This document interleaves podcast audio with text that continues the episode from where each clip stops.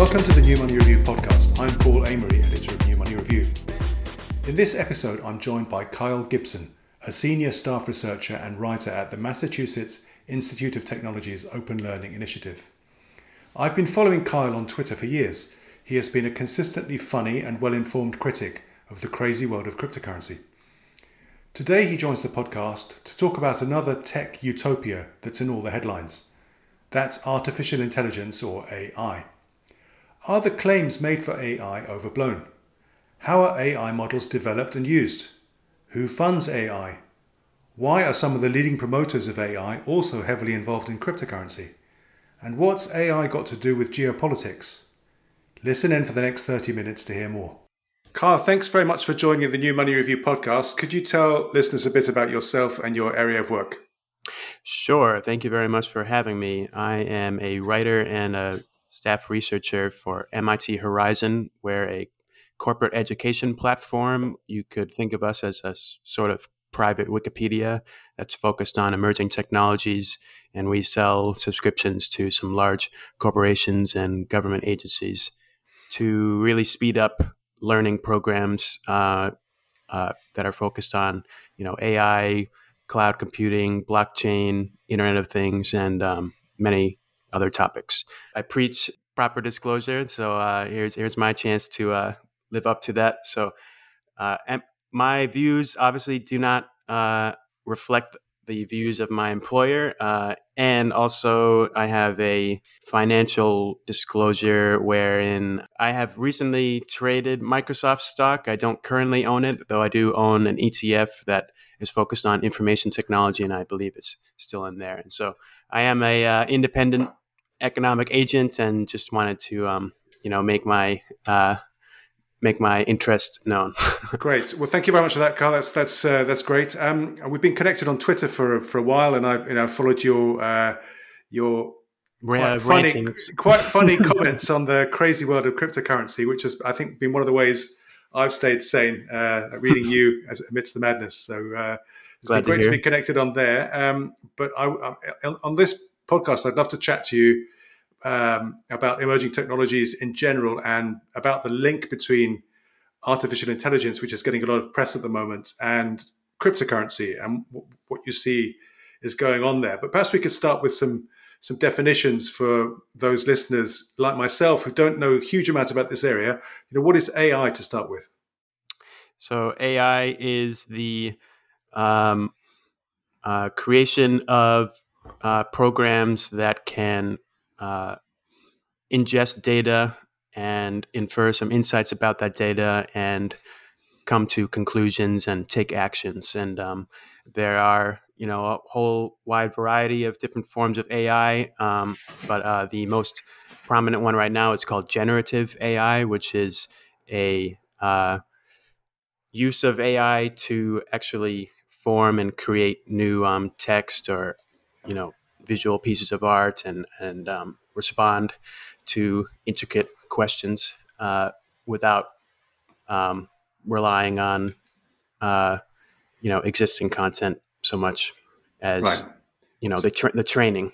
so um, ge- generative AI is making a lot of people, including I guess journalists, uh, some computer programmers, maybe lawyers, uh, look nervously over their shoulder at uh, their jobs being replaced yeah, and I would argue that a lot of that apprehension is driven by marketing hype and not so much actual um, capabilities. Um, I will say there are, you know, a lot of headlines being thrown around about amazing capabilities like um, the ability of ChatGPT to go and pass a bar exam, things like things like that. But um, I think that it's not a very fair comparison when uh, these systems obviously are consuming much, much more data than uh, anyone would ever go about reading before trying to take a bar exam. And, right. Um, now, I mean, but people have pointed out that Chat GPT, one of the main generative AI programs, you know, is quite capable of writing a, you know, a good poem and writing an article on a topic if you ask it, which seems pretty accurate, you know, at least at first glance. I have noticed playing around a bit with Chat GPT by myself that if I asked it some, you know, some factual information about a particular person, it quite often got it wrong, and it did so in a very confident way. So it stated yeah. wrong information very confidently, which I guess is something that people so worry Chat, about. So yeah, so what's Chat going on there? And um, yeah. and while we are sort of still in the definitions phase, it's important to and I, I might have mixed up ChatGPT with GPT-4, but there are different models that yeah. OpenAI is working with, and these have different capabilities. And so, OpenAI is the is the um, is the organization which is partly funded by Microsoft, as I understand it. Yeah, but it's it's it's uh, its main selling point is that it's going to allow open source access to the information it's or to the model it's creating, or what is the what is the it's, main selling point there? Originally, they were discussing it as an open source venture. I would say that today they do not really accurately fit that description because they do not share very much about the data that they are using to train these models and the uh, actual training methods that they're using. And actually, um, they um, are now explicit about saying that they're they're withholding some of this information f- for comp- competitive uh, advantage. Right. Uh, and o- well as- OpenAI took a ten billion dollar funding from Microsoft earlier this yep. year, I understand, and I, I, read on the internet. I don't know if this is accurate, but, but maybe the terms have not been disclosed. But I read something along the lines that Microsoft has the right for its investment. Microsoft can take seventy five percent of OpenAI's revenues until it recoups right. its investment. And they also uh, I believe, got rights to um, uh, it, rights to information about like what I was talking about before, the training methods and the data. Yeah. The Microsoft, uh, as part of that investment, gets uh, control of that software and can really see behind the veil. Right. So, is it fair to say that all the big tech tech firms, in one way or another, are involved in this area? Whether it's Microsoft, Google, Facebook, yeah. so, Amazon, Apple. Google, not, not to mention, Google is their real yeah. competitor right yeah. now, and it's ironic because one of the co-founders of uh, OpenAI, uh, I don't want to pronounce this wrong, Ilya Sutskever, or Sutskever. Yes, uh, he was a former former uh, member of the Google, I think DeepMind uh, team, right. and um, it's reminiscent of the um, Google and Waymo lawsuit against Uber, where they were, you know, uh, I think they won in um, uh, saying that they had stolen proprietary technology. There hasn't been any lawsuit like that before, but it's just a, it's a, it's kind of like we've seen this story before, where um, people go and jump ship to another big tech company, right. and yeah. So one of the way, I mean, AI programs have to be trained on data sets, and I guess one of the ways of having a good AI system is to have a very large data set to start with. So is that why the big tech firms are all all have a head start in this area? Right. Uh, so Microsoft owns Bing. They are already, you know, crawling the web for such and such, and um, I'm sure have been instrumental in helping OpenAI build these data sets. And you know, because they don't really share too much about these data sets, it's um, kind of hard to talk about, but basically, GPT, uh, GPT-4 has been trained, or sorry, Chat, GPT has been trained on data up until end of 2021, and from what people can infer of what ChatGPT is able to do, it's it's basically uh, everything on the internet right. up until end of 2021. And okay. um, so the way the AI system works, it it take it looks at the whole content of the internet.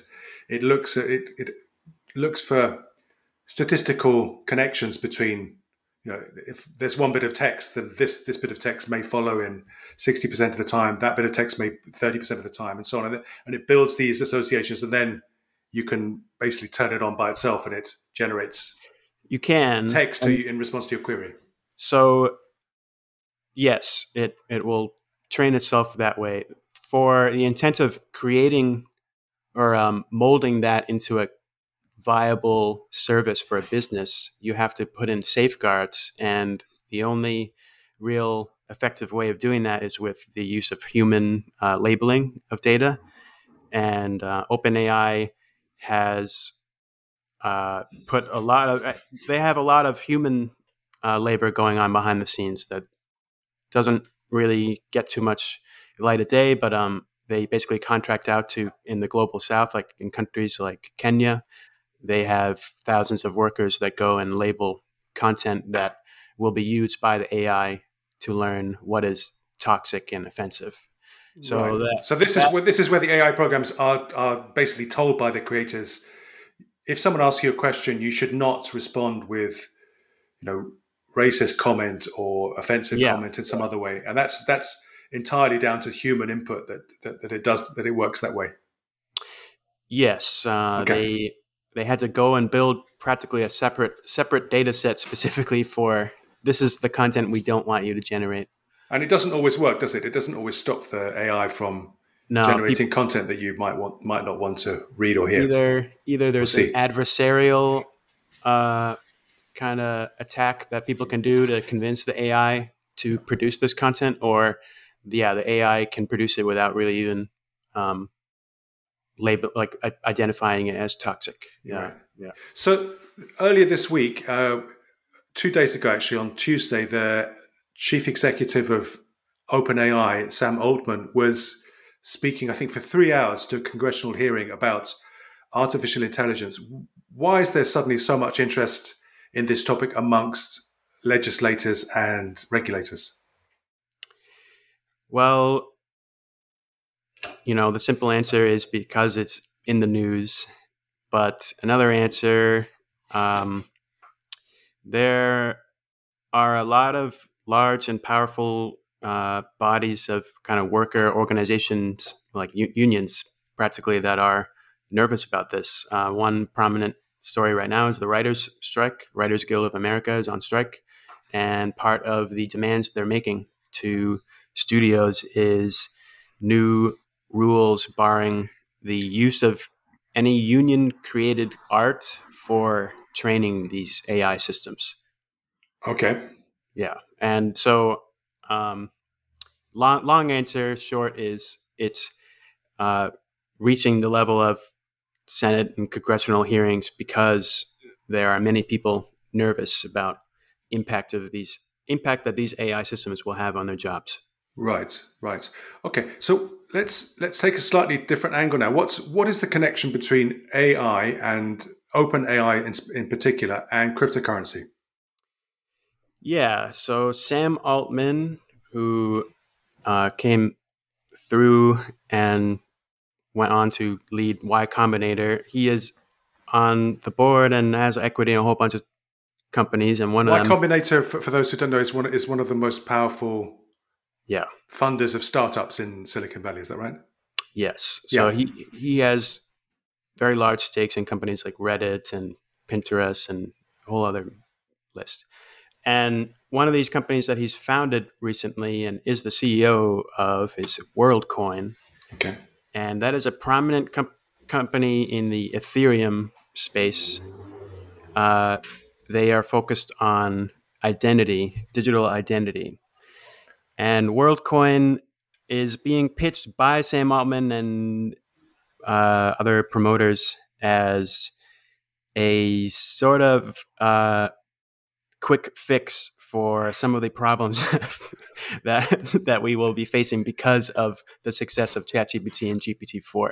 Meaning, WorldCoin wants to have a system where you can verify that you're a human and not a robot before you go and can make tweets or apply for a job on LinkedIn or other things. And um, So the selling point is that you know if you're worried about AI programs, here's the solution.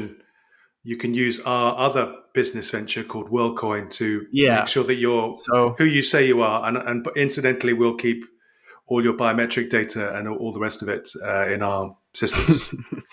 Right.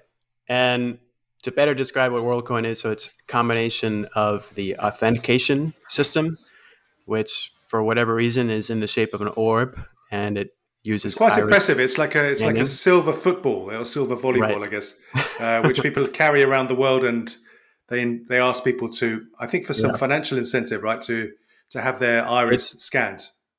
Yes, the carrot on the end of the stick is that you. I, I could be wrong. I think it's one. I think it's one WorldCoin token that you're being enticed with.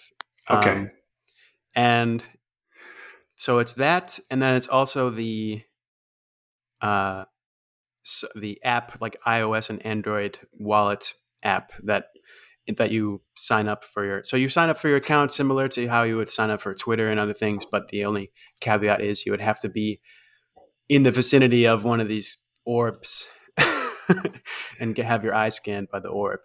Right. so Um, just just to just to, I had a, a, a look on WorldCoin's website and in some press articles. Now, uh, currently they say on their website that uh, you can get your World ID, which is, I guess, what you what you Yeah. receive when you've scanned your iris on on the and downloaded the wallet onto your phone. But you Mhm. can only do it at the moment in um, you can only have your iris scanned in Argentina, Chile, India, Kenya, Portugal, and Spain, as well Right. as demos at blockchain and identity conferences. well, it's Uh, it's that- supposedly still in beta Yeah. release, but the I don't know. They are very inconsistent with uh, they back in the end of 2021. It really seemed like they were saying this is our public launch, yeah. and then they walked it back in the mid midway through 2022 to start saying, "Oh, it's a beta beta release, and you can't get it in the U.S. and other countries." Yeah, I had a look on the internet. They said that last March, uh, the former CEO or the Alex Blania, I don't know, maybe he's co-CEO. Um, or, oh, that's sorry, that's WorldCoin, WorldCoin CEO, not OpenAI's.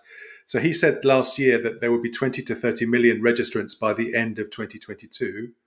But currently on their website, they said they only have 1.7 million. So they they've, they've undershot their. They are Goals so undershooting in pretty much every metric that could be recorded. So he also said Alex Blania. So I, I misspoke earlier. So it's Alex Blania is the CEO of WorldCoin, not Okay. Sam Altman. Right. He Alex Blania at the end of 2021 made a Twitter thread where you're right. He, he I think I actually think he said a billion users, a billion signups by the end of 2023 or by the beginning of 2024. And he also said that we will be creating 50,000 WorldCoin orbs per year.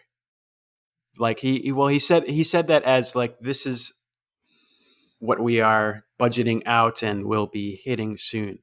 And currently, they are only producing uh, 400 orbs a month, uh, which is far lower. They well, that's what they recently announced. They ha- they have a ma- manufacturing contract finally, um, uh, more than a year later Yeah. after making that proclamation. So they're very far behind, and it, you know, uh, startups, you know, don't hit their goals, and that's fine. But um, they are also promising to a whole bunch of people, over a million people now. They're promising that that WorldCoin that they signed up for is going to be valuable and part of a global, you know, reserve currency. So Right. But WorldCoin has uh, has raised money in the last month, I think, and uh, so there are still people preparing to, you know, prepared to put money in to, to back it. Right. Another hundred million dollar round Yeah. that um I don't know why I don't know why I don't know why they really need that money. And also it's sort of uh strange that they talk about WorldCoin as sort of an open source, similar to OpenAI. Talk about it as an open source um uh, almost charitable effort and they are, are claiming to be open sourcing their hardware, but no other company has really shown any interest in building another WorldCoin orb, and there's not many companies or any, for that matter, using the World ID program. So I don't really see what what immediate needs they have for another hundred million dollars. right right but isn't isn't the idea itself of creating some kind of digital global digital id system in itself not a bad idea i mean if someone i'm not saying that WorldCoin should do it but if we had something like this um, if it were done correctly wouldn't that help solve a lot of problems? You know, a lot of a lot of scammers and fraudsters operating around the world would you know might find it more difficult to yeah, to operate if if if we had some kind of robust uh, ID system. Of course, yeah, and so WorldCoin, you know, to their credit, um, or the steelman argument for why they're focusing on the global south is that these are areas where there's low internet uh, accessibility and banking uh, you know so that if if the WorldCoin ID is a lot better system than local banks for uh, these people to you know have a place to stash some money that's great. And i'm all for that. And but at the they can they can create a wallet application for phones without the um, the orb device. Yeah. yeah. So I, I, I don't what think is what is it that you that because uh, you've been writing about? I mean, you you were the first person to bring WorldCoin to my attention when it when it was first described uh, two or three years ago. You you were writing about it then on Twitter. What was it about this project that you know got you interested, and why why do you object to it?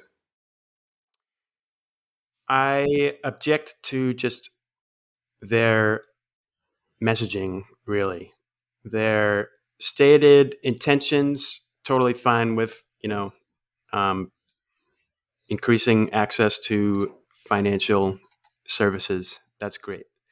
How they are describing the uh, security uh, invulnerability of this WorldCoin orb, I have an issue with, and I think they are exaggerating the.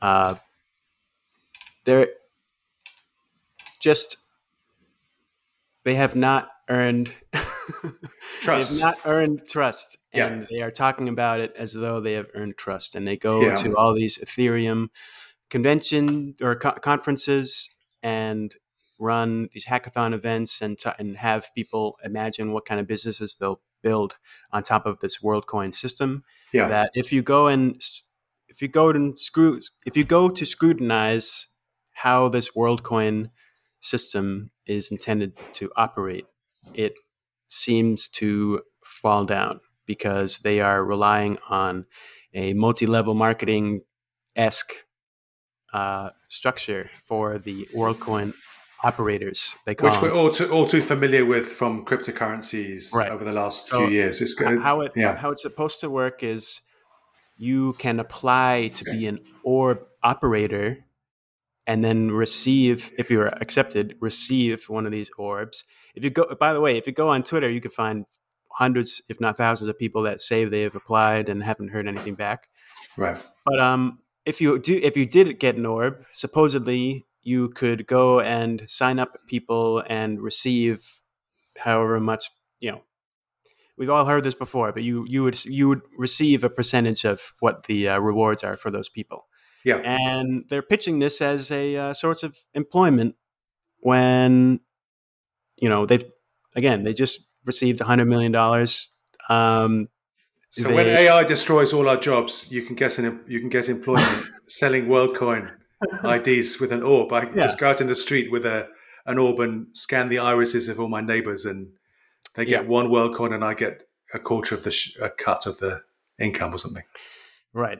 Yeah. And I don't really believe that the economics of their system is aligned towards um, mass, um, towards a working large scale system that is fair. So right. the the economics of if you're an orb operator in, um, you know, Kansas, uh, you're gonna have a lot harder time going and having like a pro- like a profitable day signing up people for WorldCoin than if you're in the middle of New York City.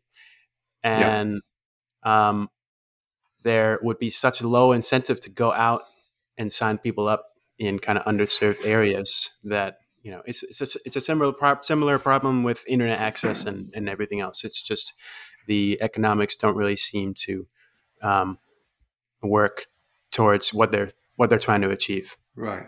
So I, one of the comments I saw on on um, Sam Altman's um, comments uh, in front of congressional hearings earlier this week was that um, someone called David Vorick, who I don't know whether you know him, said on Twitter that Sam Altman wants to ensure that OpenAI is the only company allowed by governments to build world-changing AI technology.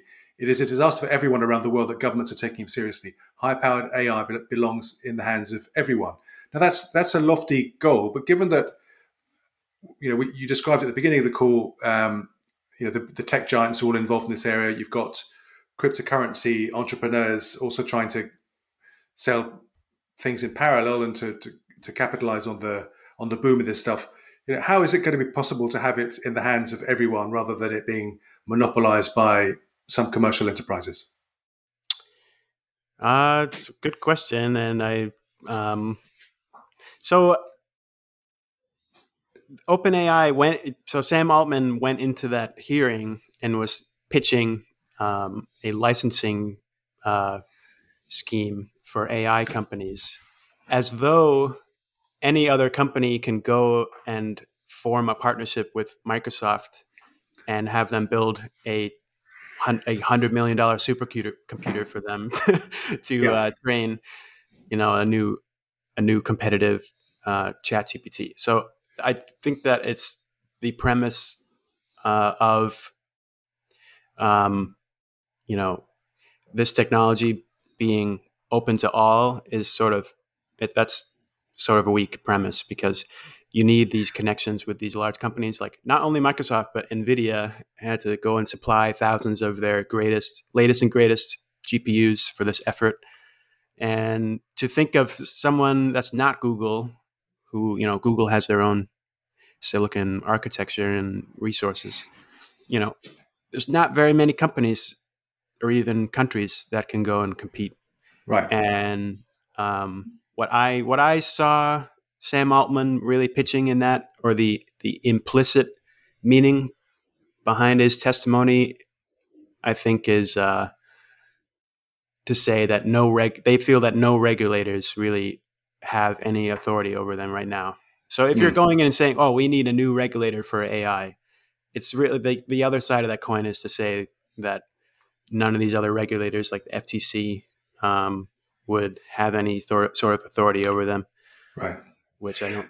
So if there is another hearing coming up in June that is focused on AI's impact on copyright and patent laws, which I'm actually more interested in, and I think Sam Altman will will be at that as well.